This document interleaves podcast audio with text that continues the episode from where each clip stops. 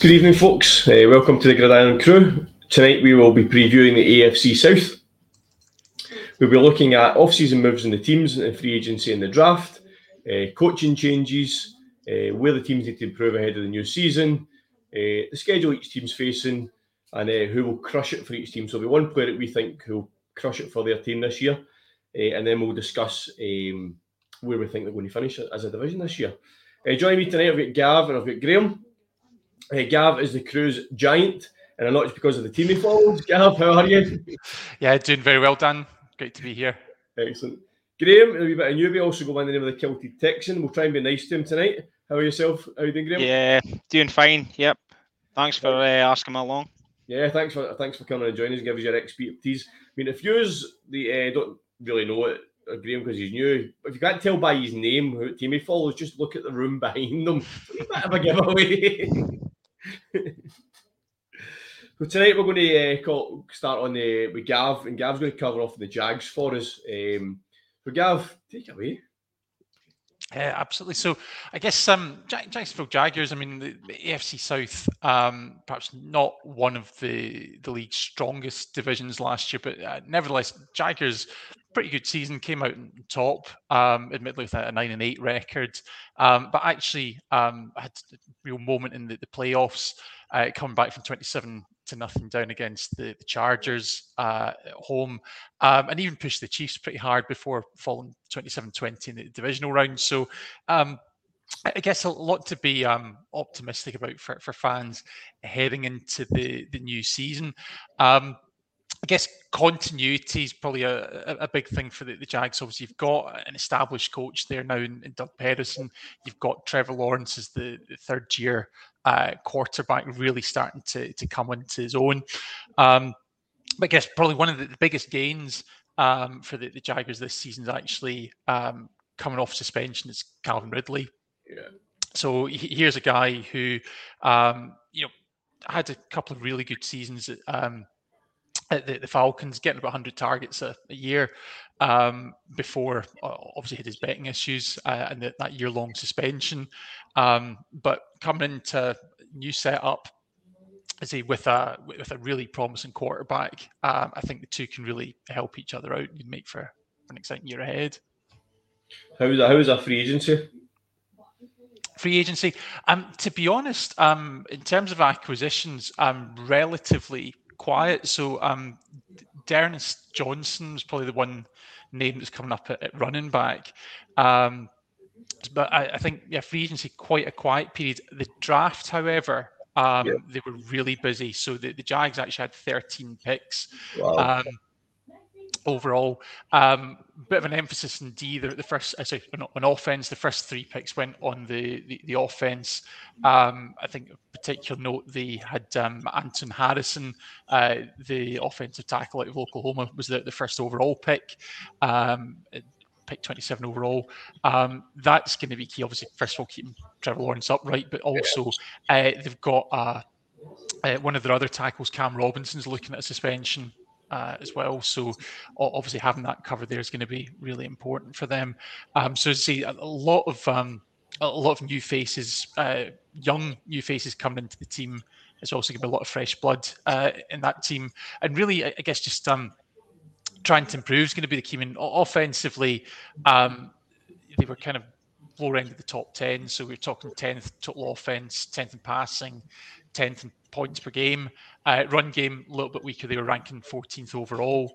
But certainly, as I say, just seemed to be adding those few extra pieces just to make that system click. Yeah, and as you say, the continuity of having the same coaching staff, the same quarterback, they've basically kept the same core of a team. Of, say, if they're quite free agency, the Jaguars, obviously we'll go into predictions a wee bit later, but the Jaguars probably can only improve this year. But they seem to be on an upward trajectory since Lawrence came in. That first year, obviously, it struggled a wee bit, the whole Urban Meyer situation, all that. And then Pederson coming in and being a very good coach and kind of giving them the experience of having a young quarterback with an experienced coach has worked really well for Trevor Lawrence. So they can only get better, can't they?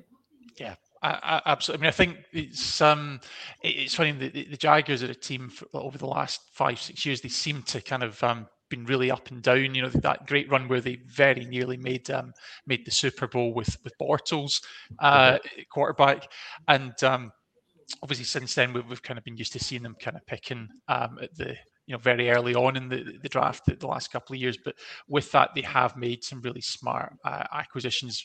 Trevor Lawrence did have a bit of a rough ride in his rookie year, but I think as we've seen, you know, his second season starting to really come into his own.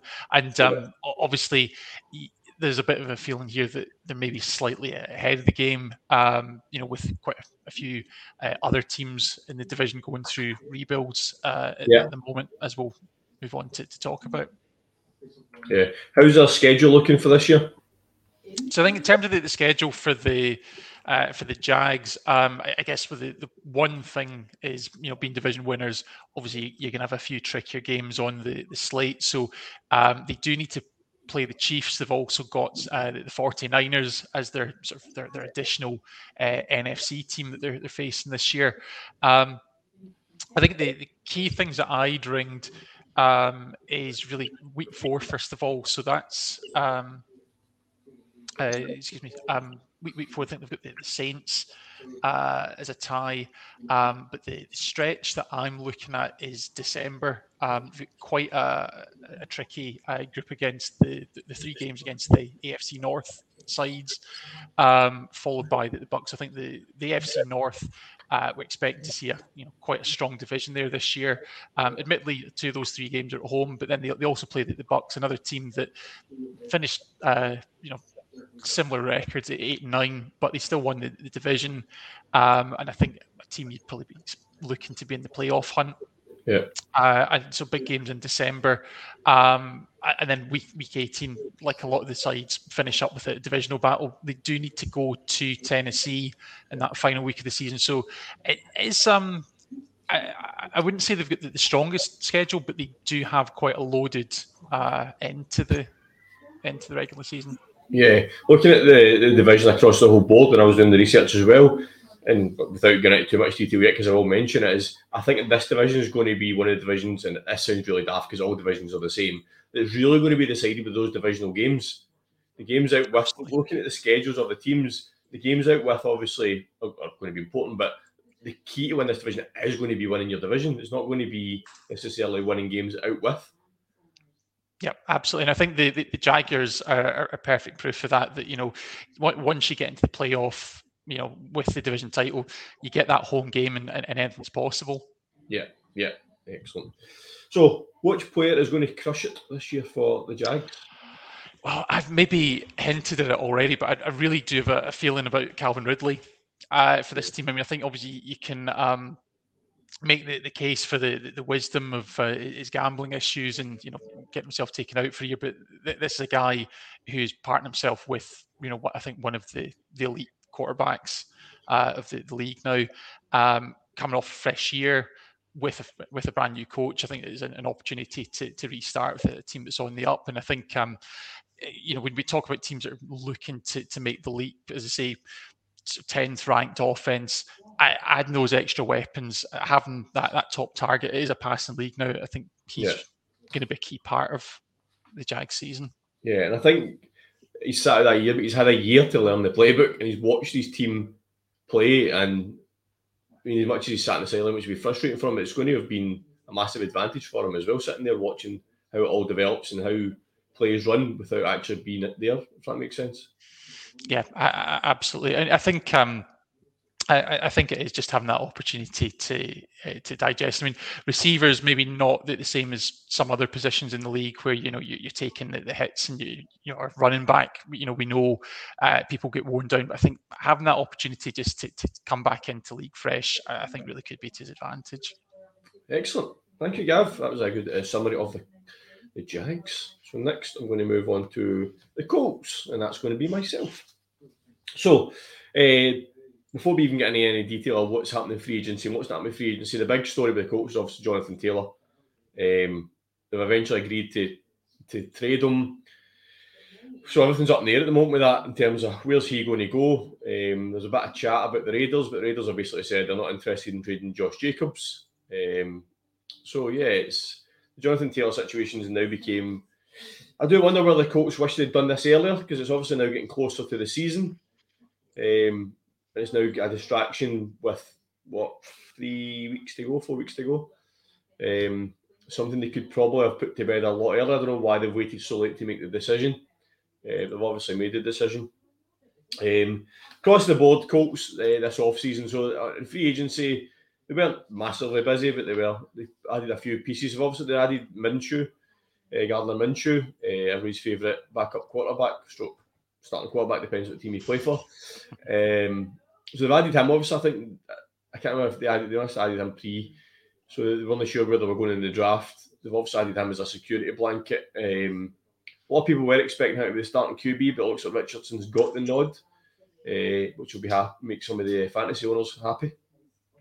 They also added Samson Ekubam at edge, Isaiah McKenzie at wide receiver, and Tavon Bryan on the D-line. So that was their pickup, so not a massive amount. They did lose a few players' names who are recognisable. So they lost Bobby Okereke,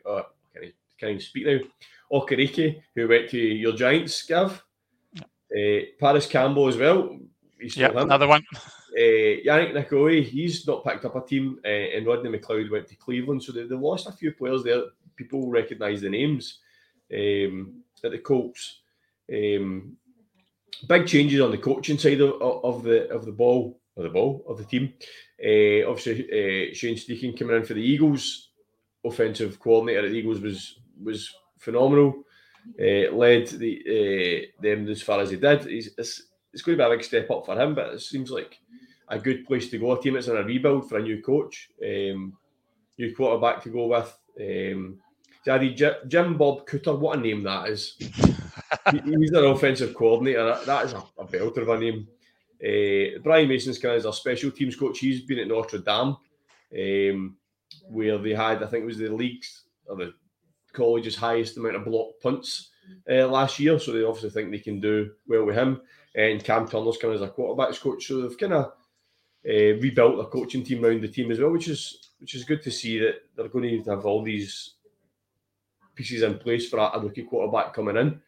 In the draft, we'll go into the draft. Obviously, we all know Anthony Richardson, the biggest pick for them, came out of the draft. They took him at 4. Was it a reach? Was it not a reach? Should have went elsewhere. But I think it's a good place for him. I think the Colts is a good landing spot for Richardson. I wasn't sure if they would start him. I was hoping they would, because I want to see him. I want to see him playing in the NFL. But a lot of people are like, maybe start Minshew, have Richardson sit behind him, learn a wee bit, get a bit more experience. But if you're going to draft a quarterback at 4, surely you're going to play him is the way you look at it, if you're going to go that high on somebody. They picked up Julius Brents in the second, a cornerback from Kansas State, which we'll mention, I'll talk about the secondary in every second. In the third round, they picked up Josh Downs at 79, which seems to have been a good pick-up for them, at wide receiver, because I say they lost Paris Campbell. They picked up Isaiah McKenzie, so it gives them a wee bit more depth at wide receiver as well. So they've got Pittman there as their number 1. So it's given Richardson a few options and a few weapons out wide. And they picked up Blake Freeland, a tackle in the 4th. So that'll give him a bit more on the line as well. Looking at improvements, their O-line was a massive issue last year. And it seems like they've not addressed all the issues. And if you've got a rookie quarterback coming in, you need to protect them. Richardson's probably got the advantage of he can run as well, so he doesn't need to sit in that pocket all the time, but that's not the way you want to be. You want to be able to do both, because it just becomes predictable. Last season, they were 27th for overall yards, 29th on points scored and points allowed. So on both sides of the ball, they really struggled last year in terms of putting up points and stopping points getting on the board. So that's something they really need to improve on. Having Richardson, having Downs, having McKenzie, it's going to help them on the offensive side of the ball. The issue is going to be who's going to be running the ball for them. And they've got the backup running back at the moment, Zach Moss. Are they going to go out? Who's left? Fournette is he maybe the only free agent that's left that's an established runner at the moment. I can't remember who else is out there, but with Elliott and Cook picking up teams, are they going to go for somebody like Fournette just to give them that a bit of experience? Are they going to try and do some sort of trade where they bring a running back in as well? We just need to wait and see how that plays out. I mentioned about them picking up the cornerback, and their secondary is very, very thin with not a lot of experience, especially at safety. And that's obviously last year's year, like 29th in points allowed. So if their secondary is still going to struggle this year, they're not going to be able to stem that flow that they had the issue with last year. So, yeah, we need to wait and see how that plays out for them. Their schedule, like we said a minute ago, Gav, I think this division is going to be settled on games against the teams within the division. They've got to see, as you mentioned, the NFC North. So they play the Ravens, the Bengals, and the Browns. I can't see them picking up any wins out those three games. But the rest of their games are all up for grabs, I feel. It just could go. You could end up with this division cancelling itself out if they all split the series. You could end up, you only have to pick up points, wins elsewhere. But it's going to be interesting to see how this one plays out within the division. But yeah, it's going to be an interesting one to watch. I think the timing of these games is really important as well, because with as we're going to talk about shortly, you get the Texans invest a lot in the draft this year. And then obviously the Colts with Richardson as their starting QB. There's a lot of young blood in this division, and I think how these games go, sort of week 1, week 2, could be very different as opposed to once you get to December, January time. Yeah, Gav, as you messaged me on with a conversation that if the quarterbacks that start are the ones we're expecting to start, then it's looking at like Trevor Lawrence is one of the most experienced. We don't know what the Titans are going to do. They're going to go with Tannehill, they're going to go Wilson, they're going to go with Levis.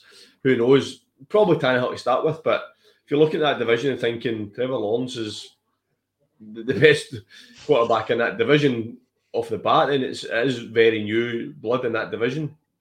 Yeah, so it'll be interesting to see how it all plays out. This is going to be an obvious one. I'm sorry, Keith. I know you want us to do not obvious, and you want us to go a wee bit controversial and whatever, but where it's going to crush us is going to be Anthony Richardson. There's no doubt about it. I'm so excited to watch him playing after seeing some of his stuff in college. He's big, he's powerful, he can run, he can throw. Did you see the video of him throwing the ball in midair the other day? Have you seen this video? There's a video of him at a drill and training camp, and he rolls out to his right, and he jumps, and he's in the air, and he throws that ball down the field. They're just like, it's just... I mean, you see Mahomes doing his wee jump passes, but they tend to be wee.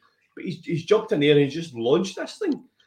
It's he's an absolute machine, and the build of him as a quarterback is, I don't know, we've not seen one like him for a while, I don't think, in terms of the power and the pace. I know a lot of people compare him to like a modern day Cam Newton. That's kind of the comparisons he's getting, but yeah, I mean, he's going to be one to watch. I mean, there's a lot of quarterbacks in this league that you want to watch, and I think he is going to be one of them this year. I'm sorry, Keith, I know it's not controversial, but it's obvious, and I can't really argue with it. So yeah, that's the Colts. That's the Colts for me. Right, Graham, let's take it away. Let's hear all about your Texans and how they've been this off-season. Okay. Yeah, so obviously on the back of a bad season last year, made worse by the fact that we decided to beat the Colts in the last game, which cost us the first pick. What was that again? Before we get into everything, why? I think that was just like just a two fingers up to the establishment, from the former head coach. Obviously, just like, I'm not getting to keep my job, so I'm going to win this game, cost you the first round pick. But it kind of worked out for us anyway, because some people are saying that we probably worked out better with the way our draft has worked out for us. Yeah. So, yeah, off-season, there was a few notable people left. Brandon Cooks went out, but I think he was needing out well before he did go. So there was no surprises there. I think some of the free agents we took in, tight end, is it Schultz that we took in? Yeah, the Cowboys. Yeah. So I think we've been lacking a bit of a solid tight end in that role, and I think he kind of fits the bill, and just depends how his chemistry works with I reckon it'll be C.J. Stroud that we're rolling with this season. But from what I've seen in the first two preseason games, he's looked like a solid option at that position. Taking in some running backs, Boone. He's been getting a few carries. I think they're just trying to work out who's going to be like number two behind Pierce. Yeah, you know, who's going to be the backup, because Pierce proved last year he's an absolute weapon out the backfield, and I think that's going to help. Like, and I think this is can be said for all of the AFC South with the young quarterbacks, and that is it's predominantly like a run heavy division. You know, you've usually got a good running game, every one of them. You know, like look at the Titans running at the back of Henry. You know, it's been Taylor in New England and the Colts, and well, the Jags. You know, they had Fournette and stuff. They've had good running backs, so it really doesn't matter how good the throwing is early on in the season for these guys, because they do have a strong running game. As for our draft, well, we had like a bag full of picks, which we used very aggressively, I would say. Yeah, that's the most aggressive I've seen the Texans in the draft for a long time. We done a show about the draft and we talked about it, and I think Gav, I cannot remember his name, who predicted this the shift again. There was only one analyst. There was one guy. It was who was it? It was the lad at the end. Yes, I know his name. He's one of the biggest analysts there is, but I've completely forgot his name. But he was the only person that predicted that this would happen, and that it was, like you say, it was so aggressive to do it. But it was genius.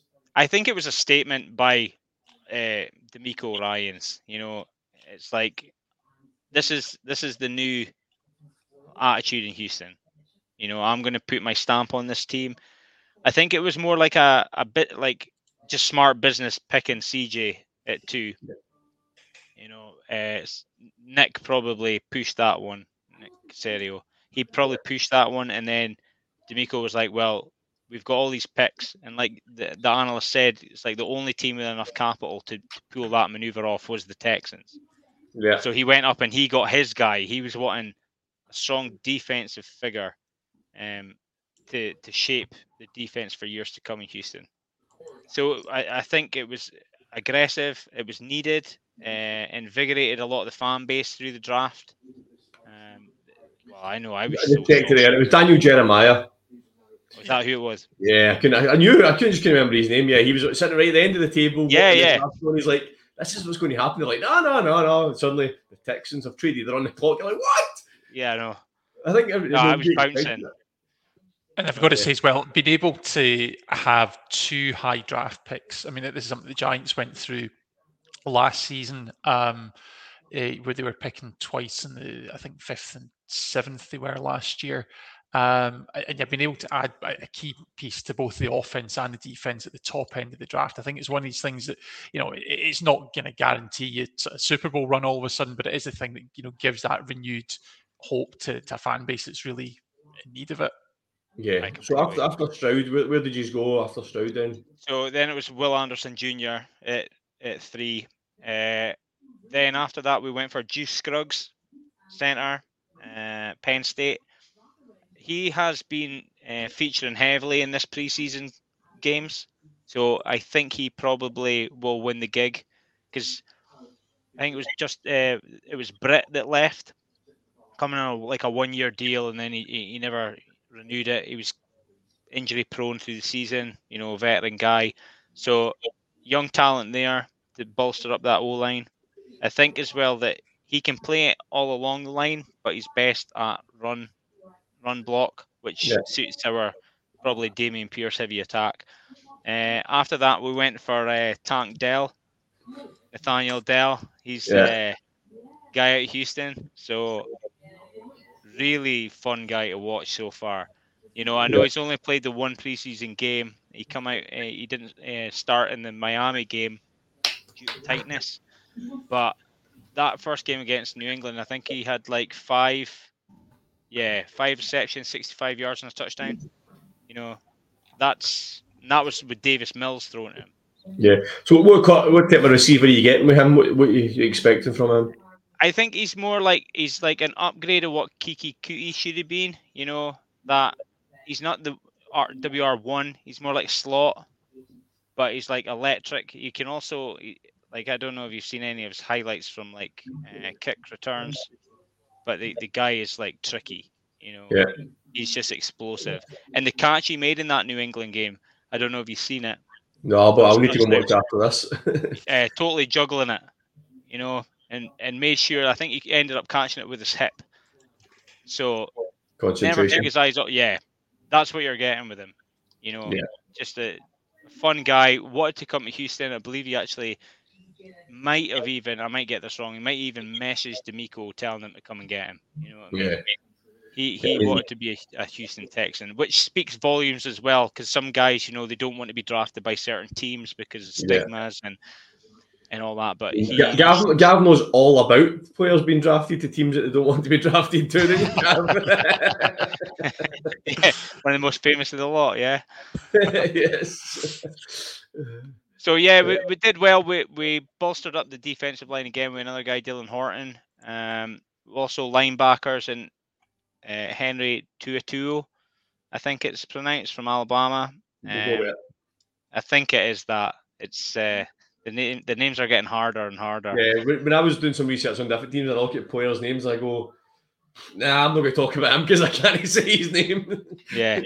Not the biggest linebacker, but I think he's got a bit of speed to him and stuff, so he'll be a rotational guy. Yeah, I think the current league set-up, linebackers now aren't the traditional linebacker anymore. They're not these big guys that are stopping the run, or guys that can get out of coverage and stuff like that as well. They can do both. Yeah, they have to be. Yeah.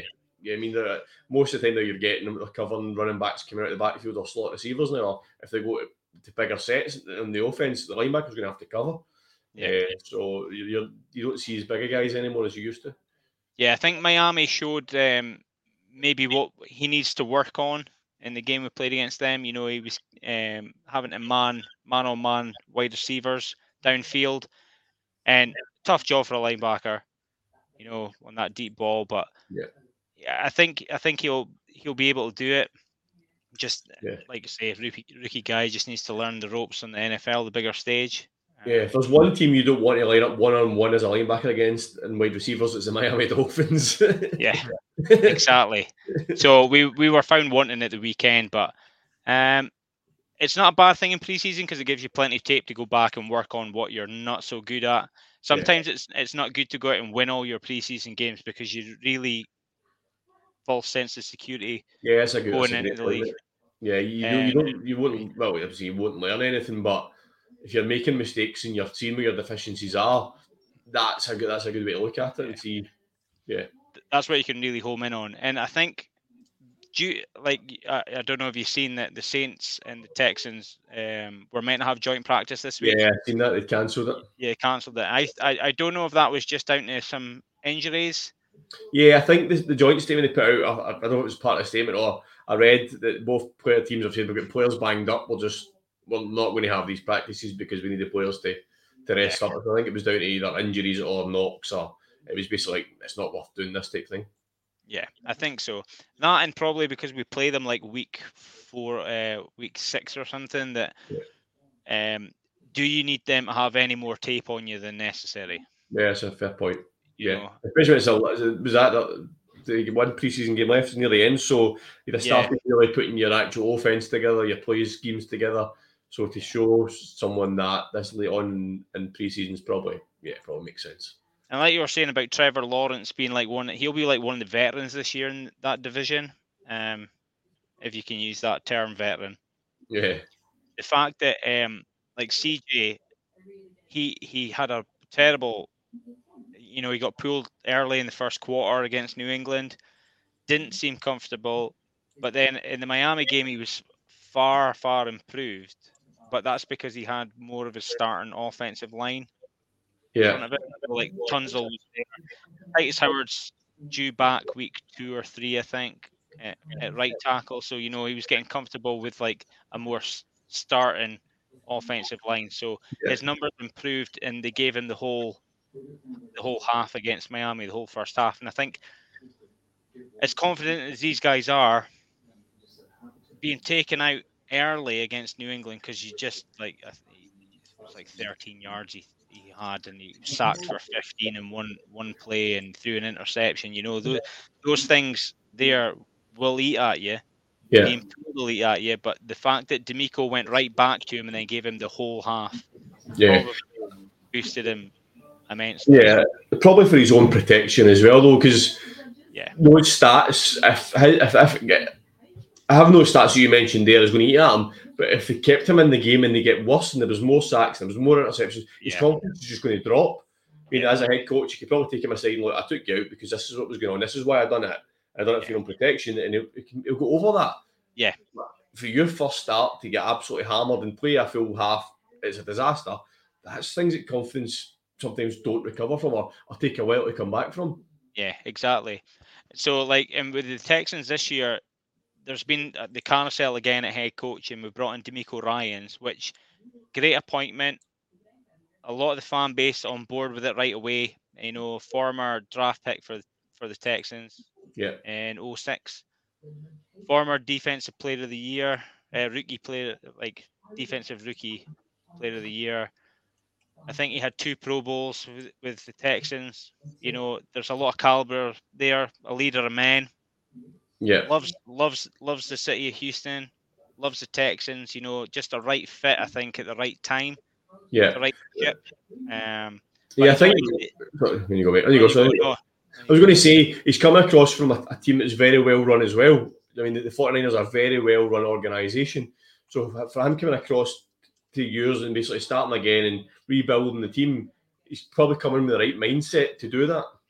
Yeah, he's coming from a currently winning mentality, and like you said, it's well run. I think there's actually like 6 or 7 coaches now on the staff that have ties to the 49ers. Yeah. So what are changes your coaching side have you made this season? I think Bobby, is it Slovak? I never can pronounce the names. you know, you hear them every now and again, but he was with D'Amico for the past 4 seasons or something, I think. But it was more on the defensive side of the ball, but he's an offensive-minded coach. But I think everyone that has spoken about him, and this is like a quote directly from like last week's preseason game, every coach that you speak to about him tells you you're getting a guy who'll come in and like work his ass off, you know what I mean? And that's exactly what we're needing, and brilliant offensive mind. So hopefully, with the key components that we've got in, like there was a play the other week, last week, with Nico Collins. Now Nico Collins is this is another year that people are like he's going to make the jump. There was already different plays for him that I hadn't seen him run before. Yeah, you know, and there were big pickups, like swing plays and stuff, and it was like, okay, this guy's thinking more like 3-dimensional than just the normal 2-dimensional way that we normally play. Yeah, and that boosts your, you know, I'm happy with that. Excellent. So if you were to pick, obviously, coming from last season, that like we said, very poor season last season. One thing you need to improve on, what would it be?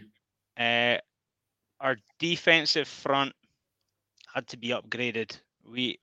Although we had a lot of turnovers, we didn't have a lot of penetration at the quarterback, and that left us wanting. So I think with getting the Terminator in, you know, Will Anderson, we're getting him in. That's going to be like the big splash right away. And it's like the old days when we had JJ Watt or like Clowney and that. You can't just one-on-one these guys. Yeah. So even if Will Anderson isn't getting the numbers with the sacks and stuff, someone else will be getting home. Yeah, because he's just protection. Yeah, that's just how it works, and that's what you need. Especially as we've all said, the AFC South is so tight; it's going to come down to divisional games. Yeah. Talk us through your schedule then. What's the key points of your schedule? So we've got Ravens away to start with. That's a loss for me. I'll just go like win-loss all the way. We'll do the predictions in a minute. Just give us a quick overview of how your schedule looks in terms of who you're playing, how strong it is and stuff. Yeah, so as we're all playing, we've got the AFC North teams in there. That'll be a difficult division this year. It's just so strong when you look at it on paper. Probably the Bengals will be one of the strongest teams in that. Yeah. The Ravens are going to come back. They've made some pretty good acquisitions, so they're going to be a tough squad. I think, though, that the NFC South might be a weak link there. That might be something all our teams can exploit, because I believe that the AFC South's actually better than that division just now. Yeah. A lot of people down the AFC South, but lately there's been a lot more upside to it, and the NFC South has started to dip off. Yeah. Which game in your schedule are you looking forward to watching this year? Steelers at home. Yeah, it's really good game. Yeah, because JJ's back. That's true. Yeah, so what player this year is going to crush it for you guys? Who's your key player this season? I could go easy and go Will Anderson, but I really think Tank Dell could be something special. Yeah. I think that's a dude that's going to just light up a league for us, you know. Yeah, he's just going to love that answer. Yeah. So tell us, what's he going to do? I think it's going to be like that Wes Welker kind of role, you know. Just gets the ball just sticks to him. You know, they're going to be able to get it to him regardless who's on him. He's going to get us out of all sorts of tight situations and stuff. He'll come on occasionally for the odd run back. I think we might get some special teams points off of the back of him, or a great field position for short field and stuff. I just think he's going to bring an excitement to offense and special teams that we haven't seen for a while in Houston. Yeah.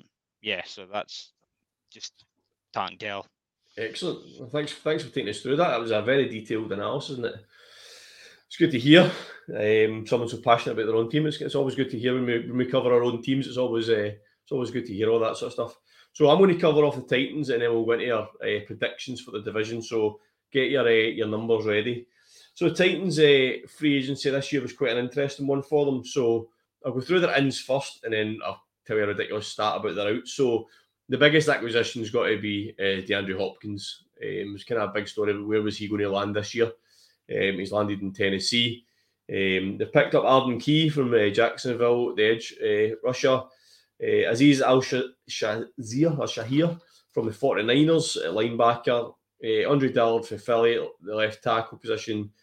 Chris Hubbard for the Browns at right tackle. And they've took up Luke Gifford from the Cowboys at linebacker. So they've really strengthened in that defensive side of the ball. And on the low line as well. So they're really getting the protections set up on one side of the ball, and then getting the other side set up as well. Now, on the free agency outs, I'm not going to go into too much detail because they lost 35 players in free agency. 35 players. Three most notable names that they lost were Robert Woods, a wide receiver, Bud Dupree, it could be a big loss for them, depends on how they've covered that, and Austin Hooper at tight end left as well. So that was the three biggest names in the players. But yeah, I was looking through the free agency, and they're all like, I had to count it, it was like 35 players. I don't know how many of them were like starters or just squad players, but to lose 35 players in free agency is a lot of players. The draft, the four key picks that I've picked out for them is that they took Peter Skronsky in the first round at number 11. I think that was when we done the draft and we talked about the draft, that was a very favourable pick-up for him. A lot of people liked that pick. Whether he's going to play tack or guard, nobody knows yet. It seems to be just as well playing both of them. But see, obviously they picked up Dillard and they picked up Hubbard, so they could put them both at tackle and play Skronsky at guard. In the second round, they picked up Will Levis. What they're going to do at quarterback is a big question. They've obviously got Tannehill. They took Malik Willis last year. They've took Levis this year. At the moment, it looks like it's Tannehill, Willis, Levis is the order, but as we've seen in this league, it can change so quickly.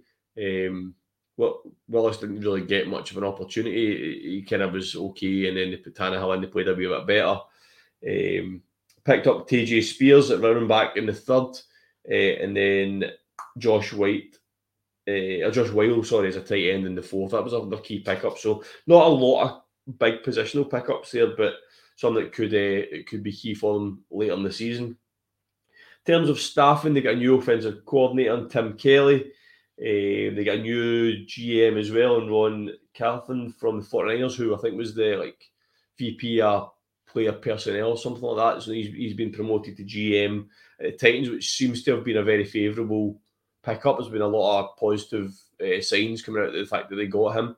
They've had a lot of internal promotions as well and shuffles about. So they lost a few coaches, but instead of going out and picking other people, they've actually promoted people. So Tim Kelly was an assistant coach in the offensive side of the ball, and they promoted him to OC. So to replace him, they've then promoted again. So they've done a lot of shuffling, a lot of promotion internally, which shows that they feel that they've got a lot of talent in the building already, and they don't have to go out externally for that. And they've also appointed, which this shouldn't be news in this day and age, but it is news. They've appointed their first female full-time coach in Laurie Locusland in quality control. So that's another big step forward in terms of the league for that as well. Looking at their improvements and where they really need to improve, I read this stat, and obviously with Derek Henry, we all know how good a running back he is, but this stat quite surprised me. So in the last 2 years, the Titans are 29th in the league for running in first and second down. So with someone like Derek Henry in your backfield, you think you'd be much better than that, but they weren't. They've had, in last season, they had the most rushes in first and second down, but they were the least effective at it as well. So you think at some point you go, yeah, we're doing this all the time, but it's not working. They don't seem to change it. They seem to just run with it all the time. And 25% of their drives last season started run, pass. That's just so obvious. They just didn't change it up. It wasn't working in first and second down, but they just kept doing it. So potentially why they didn't have a great season, but you think something's not working. I don't know whether they felt Henry was their only key weapon, so they've got to run the ball. There wasn't any really another option, and that's maybe part of the reason why.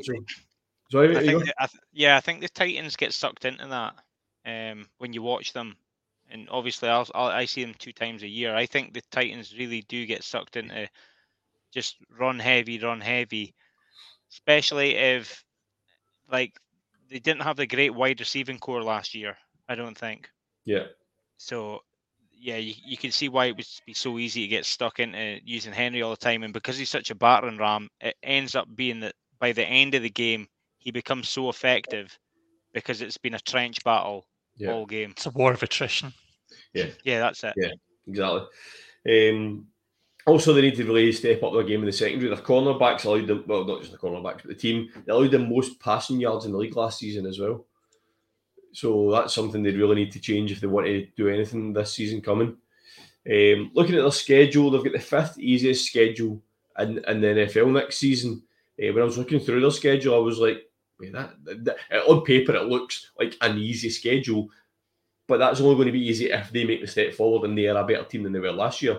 The 2 biggest games are the Chargers week 2 and the Bengals week 4. That's probably their 2 toughest games. Within that, again, as we've already said, it's going to be about what happens within the division for the Titans this year. So yeah, it's on paper it's easy for them, but it's only easy if you're going to perform at your side of the ball as well. Comes to who I think is going to crush it this year. There was 2 players I picked out, and I've got to decide between 2 of them. The one I'm not going to pick is Treylon Burks. I think he will have a great year for them, but I think a key player from this year, and I've actually put myself in a corner here because we spoke about not being able to pronounce names, so then I've picked one whose name I will struggle to pronounce. So let's give this a go. His name's so obvious as Chickaseen Okonkwo, is that right? Something like that. The tight end have picked up. I think he, going in our draft boards, he was very popular. He wasn't going to down further down, but I think if they move on from Tannehill to a rookie quarterback, or somebody class him still as a rookie, you need to have a strong tight end. And I think Okonkwo, that's how you say it. I remember there, Okonkwo. I think he could be key for them this year in terms of if they're going to get that passing game moving forward. Bucks out wide will do well for them, but it's having someone that the quarterback can rely on as an outlet, and it tends to always be a tight end in that situation. So I think it'll be on Okonkwo. He'll be the one that crushes it for Titans this year. Right, lads, that's us covered the teams. So let's get our predictions in. So we'll come to you first, Graham. Where do you think what do you think your record's going to be come the end of the regular season? Where have you got these? I've actually got us picking up 8 wins. Yeah, 9 and 8. Yeah. Excellent. Gav, what have you got for the Jags? Yeah, I've got the Jags, I think, going for 11 wins this season. Yeah. 11 and 6. So I had the Colts at 9 and 8 as well. And Titans I had at best 7 and 10. That's what I had with Titans. Was there any thoughts on you get for you guys about their teams in the division? Yeah, I mean, I think for me, there's so much uncertainty, and I guess it's easy to think that, you know, you've got rookie quarterbacks in Indianapolis and Houston that, you know, it's going to be a tough year, but actually it could also just be really unpredictable. There's no NFL game film in these guys yet. How do they fit and how do they take to the league? And we've seen, you know, rookie QBs over the last few years have come in and actually made, sometimes a bigger impact in their first year than they do in subsequent seasons. But I think that the Titans, interestingly, they're the one that seems to be in that state of flux. And I guess I do feel that, maybe just a little bit stale there. You know, they don't quite know what the future is at QB. They've still got Tannehill there, but, you know, they've got Will Levis. They've also got Malik Willis. They've not quite settled in who their guy is going to be under centre in the long term. You get Derrick Henry starting to rack up the yards, and I keep making this joke, but, you know, Julio Jones, you know, has gone there in the past, and Randy Moss has gone there. And now you've got DeAndre Hopkins. You know, it just seems to be a place where receivers go to die. So, yeah, it just feels like Titans have been a solid team for a couple of years, but I just wonder if they're gonna struggle. Yeah. So do we all agree that the Jaguars are probably going to win the division? Yeah. Yeah. So this is where what we've spoken about. So we've basically got Texans in 9 and 8, Colts in 9 and 8. It's all going to come down to these divisional games. That is what it's going to come down to, is like those games will go one way or another, and suddenly somebody's 10 and 7 and somebody's is out of the playoffs. I mean, so I think give the benefit of the doubt to the home team here. Well, we'll go Texans at second. Gav, what's your thoughts? I think there's a lot of excitement about the Texans, just the fact they've had these multiple picks. Coming up so high up the draft. And I think the other thing to bear in mind is a lot of people are going to listen and say, you know, guys, this is a rank rotten division. Last year, you picked 3 teams to have winning records. But I think, as we've talked about already, we've got to think about the schedules the teams face. They do face the NFC South. And let's bear in mind here that every single team in the NFC South is playing with a new quarterback under centre this season. So yeah, you can talk about the rookies. There's a lot of change in NFC South as well, and that's potentially, you know, that the fact that they do have slightly weaker schedule, I think could be to the advantage of the division. Yeah, I think the Texans I think Will Anderson will make that difference, and I think that will just edge them into second place. Because as I said, the Colts on D are not doing very well. They don't need to improve. And they've not really made a lot of steps to improve that side of the ball. Can Richardson carry them that himself? Without Jonathan Taylor there, it makes it hard. So basically you've got Richardson and Pittman, and then that's kind of where you're then kind of struggling after that, Josh Downs. I mean, so yeah, I think the Texans will pip the Colts to second, but again, the whole division will be up in the balance. But I think, and then all agree, Titans bottom of the division. Yeah, I think even if their numbers are off, I think that's going to be where they all sit. Yeah, so basically what's going to happen, we're going to have the Jaguars at 11 and 6 and everybody else with a losing record, but in that order. Yeah, pretty much. Sounds very much like an old NFC East division. You don't have to win that division to get in the playoffs, though. No, you don't anymore. I'll have a winning record in that one. Anyway, guys, that's us finished with the preview of the AFC South. Graham, thanks for coming on tonight. No, thank you. Cheers for asking us. No problem, Gav. Thanks as always. Awesome. Thanks, guys. Excellent. Guys, we are 15 days away from kickoff. The crew will be back with the NFC South preview very soon. Until then, the crew will get you through.